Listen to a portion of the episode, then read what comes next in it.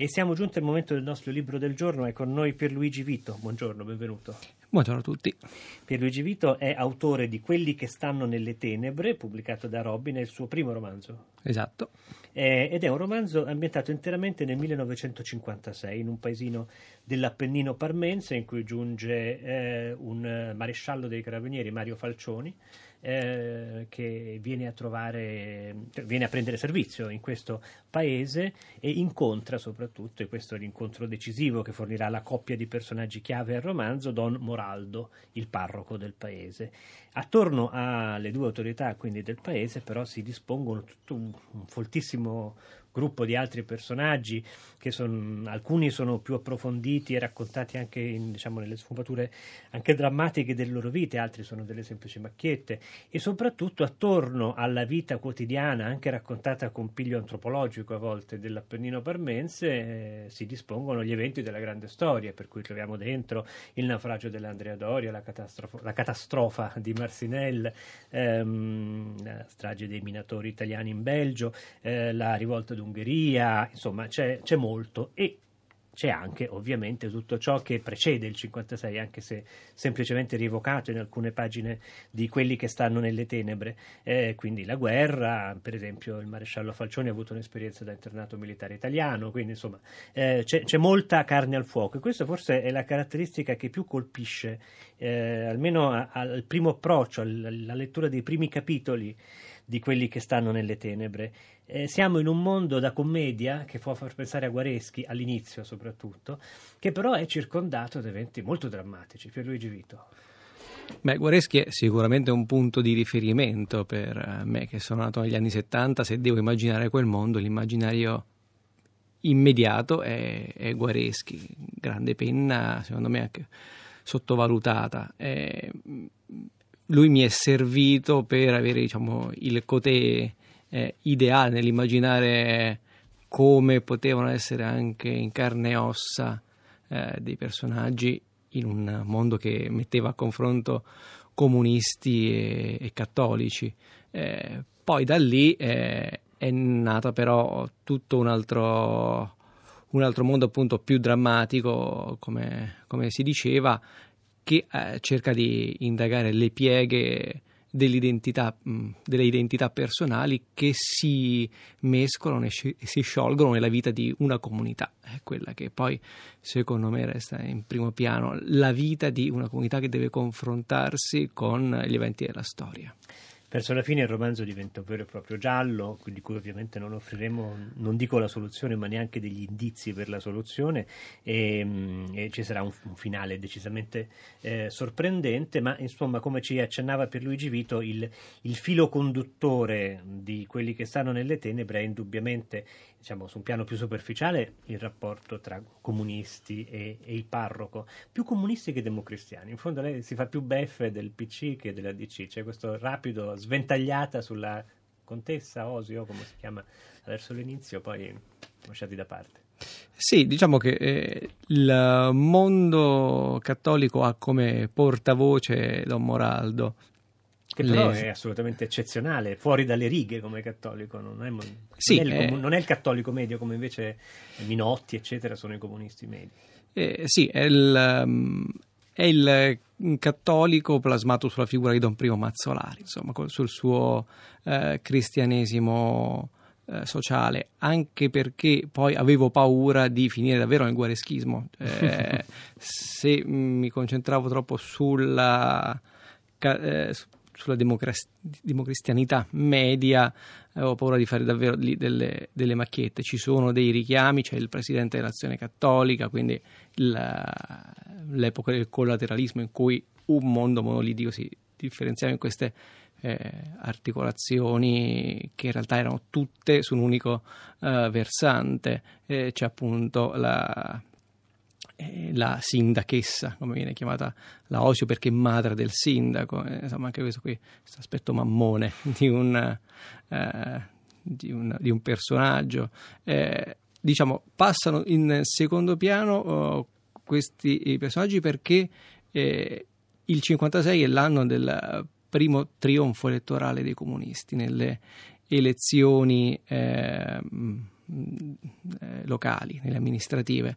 E mi piaceva proprio vedere cosa succede in quel mondo che arriva alla vittoria proprio quando eh, comincia, eh, cominciano le crepe in, eh, in quella che sembrava un'ideologia capace di resistere, capace di affermarsi, capace di affrontare il tempo con la speranza di. Ecco, il 56 mi affascinava anche per questo, per questa contraddizione che lacera la vita di quei personaggi che hanno puntato, di quelle persone, anzi, che hanno puntato tutta un'esistenza su un'utopia che vedono piano piano scretolarsi. Il 56 è l'anno dell'Ungheria, il 56 è anche l'anno dell'Oscar Anna Magnani per La rosa tatuata, è l'anno delle nozze di Grace Kelly, di Marilyn Monroe, però questo è un romanzo serio, nonostante appunto gli elementi di commedia. Lei non ha direi voluto buttare, investire troppo su questi aspetti più così mondani, leggeri, che si potevano anche inserire, ha preferito puntare sulle questioni politiche più serie, anche se a volte giocandole con registro comico. Sì, sì, sì, mi piaceva. C'è qualche concessione, tipo la tappa del Bondone, il 56, il Giro d'Italia, eh, quella magari è vista con un po' di macchiettismo, eh, qualche tono più leggero, cioè, però sì, mi interessavano le pieghe tragiche di, quelle, di quegli anni, eh, capaci di suscitare eh, conversioni, capaci di suscitare eh, nuovi sguardi eh, nella vita delle persone. Questo secondo me è l'aspetto più profondo della storia. La storia ha un senso nel momento in cui tu l'affronti, la vivi, la ripensi, acquisendo eh, nuove visioni del mondo, nuove concezioni anche di te stesso, è quello che ho cercato uh, di far passare ai miei personaggi. C'è questo senso di un futuro che si prepara, che è espresso in, un, in un'immagine molto bella che usa a un certo punto uno dei personaggi quando passa di fronte a un muro crivellato di pallotte e le dice eh, quei due ragazzini che giocano a pallone con ogni pallonata vendicano quei morti grazie alla loro voglia di vivere. Cioè sta nascendo un nuovo mondo e in fondo mi sembra che sia Don Moraldo che Falcioni che alcuni altri personaggi, non tutti, sentono che in fondo anche le loro polemiche, i loro scontri sono destinati a passare. Sì, era l'Italia che si affacciava sul boom economico, era l'Italia che cominciava a mettersi alle spalle la povertà, eh, era l'Italia delle magnifiche sorti progressive, se vogliamo. Eh, eppure, dove erano le radici di quel, di quel benessere che si stava preparando? Ecco, io penso che forse poi con l'andare degli anni si sono perse, si è persa l'idea di quelle radici su cui eh, l'Italia si stava eh, ricostruendo, eh, si è eh, tenuto lo sguardo solo sul presente e sul futuro che veniva dimenticando il passato eh, di fame, di, di miseria, di, mh, di, pesantezza che avevamo vissuto, lo eh, stesso episodio di Marcinelle, se vogliamo anche quello dell'Andrea ci ricordano quando i migranti economici eravamo noi e, e questo mi pare che si sia piano piano sempre più perso mh, mm, eh, ne, nella nostra concezione popolare, nella narrazione diffusa e condivisa. Certamente un senso di distanza per Luigi Vito che eh, si sente rispetto al 56 così come lei lo racconta in quelli che stanno nelle tenebre ehm, è dovuto al fatto che sia il eh, maresciallo dei carabinieri, sia in qualche misura con, con, eh, con, l'approvazione degli altri notabili, compreso lo stesso Don Moraldo, ha ben chiaro il fatto che bisogna mantenere l'ordine evitando che ci siano iniziative di dissenso usa un linguaggio del, che dà per scontata la propria autorità anche al di là delle prerogative che la legge gli riconosce, che oggi ci sarebbe intollerabile, invece in quel mondo era ancora possibile. Sì, era, il maresciallo dei carabinieri era un riferimento indiscutibile, il parroco del paese era un riferimento indiscutibile, vuoi per chi ci credeva, vuoi per chi non ci credeva, era il ruolo che doveva giocare, che tutti riconoscevano a quella, eh, a quella persona. Eh, c'è anche un certo formalismo di Falcioni che emerge in una conversazione finale di cui non possiamo dire troppo, ma in cui lui rimprovera certe cose al prete e noi capiamo che in fondo lui è, è più attento al rispetto formale esteriore delle leggi che alla sostanza del non infrangerle. Eh, lui ha bisogno delle leggi per il passato anche che si porta eh, dietro, ha bisogno di punti di riferimento che... Eh, gli permettano di interpretare il mondo, di capire il suo posto nel mondo eh, e per questo non riesce a fare meno dell'ordine. Eh, anche eh, se vogliamo in una maniera un po' spiccia, un po' autoritaria, come, come si diceva, però sempre senza giudicare le persone. Lui eh, riesce a, a, a, far valere la sua autorità proprio perché eh, gli altri lo vedono uh, come una persona che crede in, eh, in quello che sta facendo, nel compito che cerca di svolgere e non è mai una persona che va contro qualcuno, è una persona che si spende perché la comunità prosegue il suo cammino nella maniera più ordinata possibile, come un pastore che segue eh, il gregge. Vuole che il gregge eh, stia unito, che i belati diano meno fastidio possibile, perché capisce che quello è, la, è l'orizzonte verso cui deve tendere la, il paese, il, la vita del paese. In fondo questa tendenza a non giudicare ce l'ha anche Don Moraldo, che forse è il personaggio chiave ancora di più di eh, Falcioni, è un prete molto particolare, cito solo un particolare fra tanti, un dettaglio fra tanti, il fatto che a un certo punto scopriamo che lui eh, paga le prostitute al suo sacrestano un po' rintontito per permettergli di trovare uno sfogo, insomma ha una sua visione molto personale di, eh, del lavoro del prete. E su cos'è un prete fa perno in modo forte il suo romanzo che cos'è un prete? È una persona che ha preso i voti? È... Ma eh, Don Moraldo lo vede proprio come eh, una persona che ha investito la sua vita per il suo popolo. Non, ha, non è più eh, lui che vive, ma è un, eh, un popolo che eh, cammina eh, attraverso la, la sua guida, non è eh, quasi come se mh, perdesse la, la propria identità per sposare quella della comunità a cui appartiene. Occorre la gerarchia ecclesiastica per fare un prete? Eh, parlo adesso per Luigi Vito, non Don Moraldo. Eh, beh, la, la, tradizione della Chiesa ci insegna mm. che c'è un'ordinazione sacramentale per cui attraverso l'imposizione essere... delle mani del vescovo si diventa, certo. eh, si diventa sacerdoti. Ma cioè, questo... potrebbe esserci qualcosa come parlo da, così, da alieno, diciamo, ma un sacerdozio di fatto.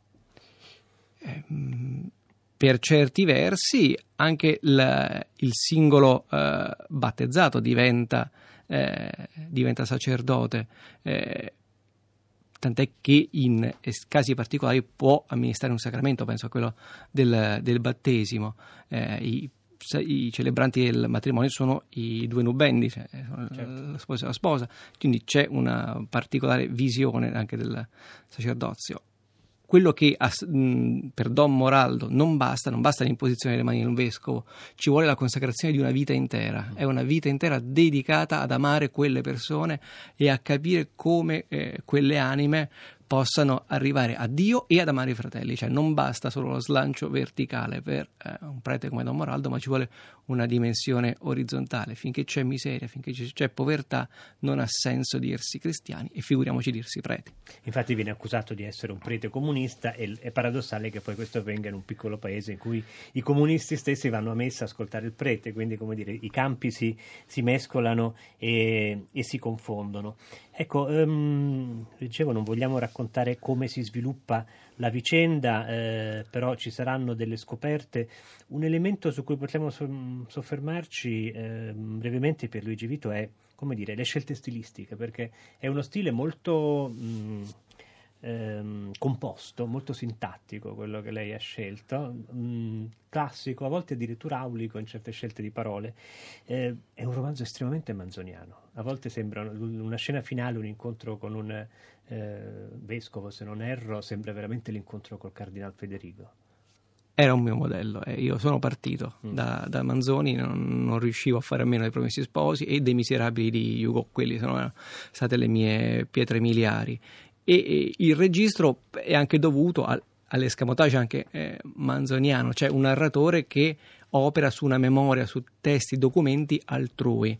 È un narratore che era un ragazzino degli anni 50, è andato a scuola negli anni 50, e riprende la penna per narrare a distanza di anni usando la terminologia, il lessico, la sintassi appresa negli, negli anni 50, ma nella vita ha fatto tutt'altro, ora che si trova depositario di questa memoria, deve trascriverla su pagina, usa uno stile desueto perché è quello che ha a disposizione. C'è anche qualcosa di De Amicis in questo ragazzino eh, che racconta un anno di vita con una serie di episodi che eh, come dire, si dispongono qua e là nel corso della narrazione. Beh, sì, alla fine sono quelli i punti i, di riferimento. riferimento. Sì, sì, sì, no, anche le scritture da ragazzo, che, le letture da ragazzo che, che ti porti dentro e prima o poi da qualche parte riemergono.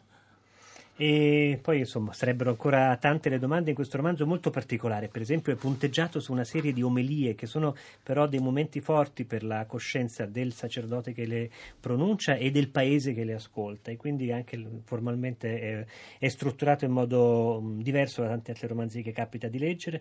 Per Luigi Vito dobbiamo fermarci qui, la ringrazio molto per essere stato con noi. Grazie a lei. Il libro del giorno di oggi, citazione dal Vangelo di Luca e a sua volta dall'Antico Testamento, è quelli che stanno nelle tenebre, pubblicato dalla casa editrice Robin ed è intanto giunto il momento di salutarvi ricordando che oggi a Firenet hanno lavorato Giosuè Calacciura, Carlo D'Amicis, Laura Marinelli, Clementina Palladini, Daniela Pirasto e Laura Zanacchi.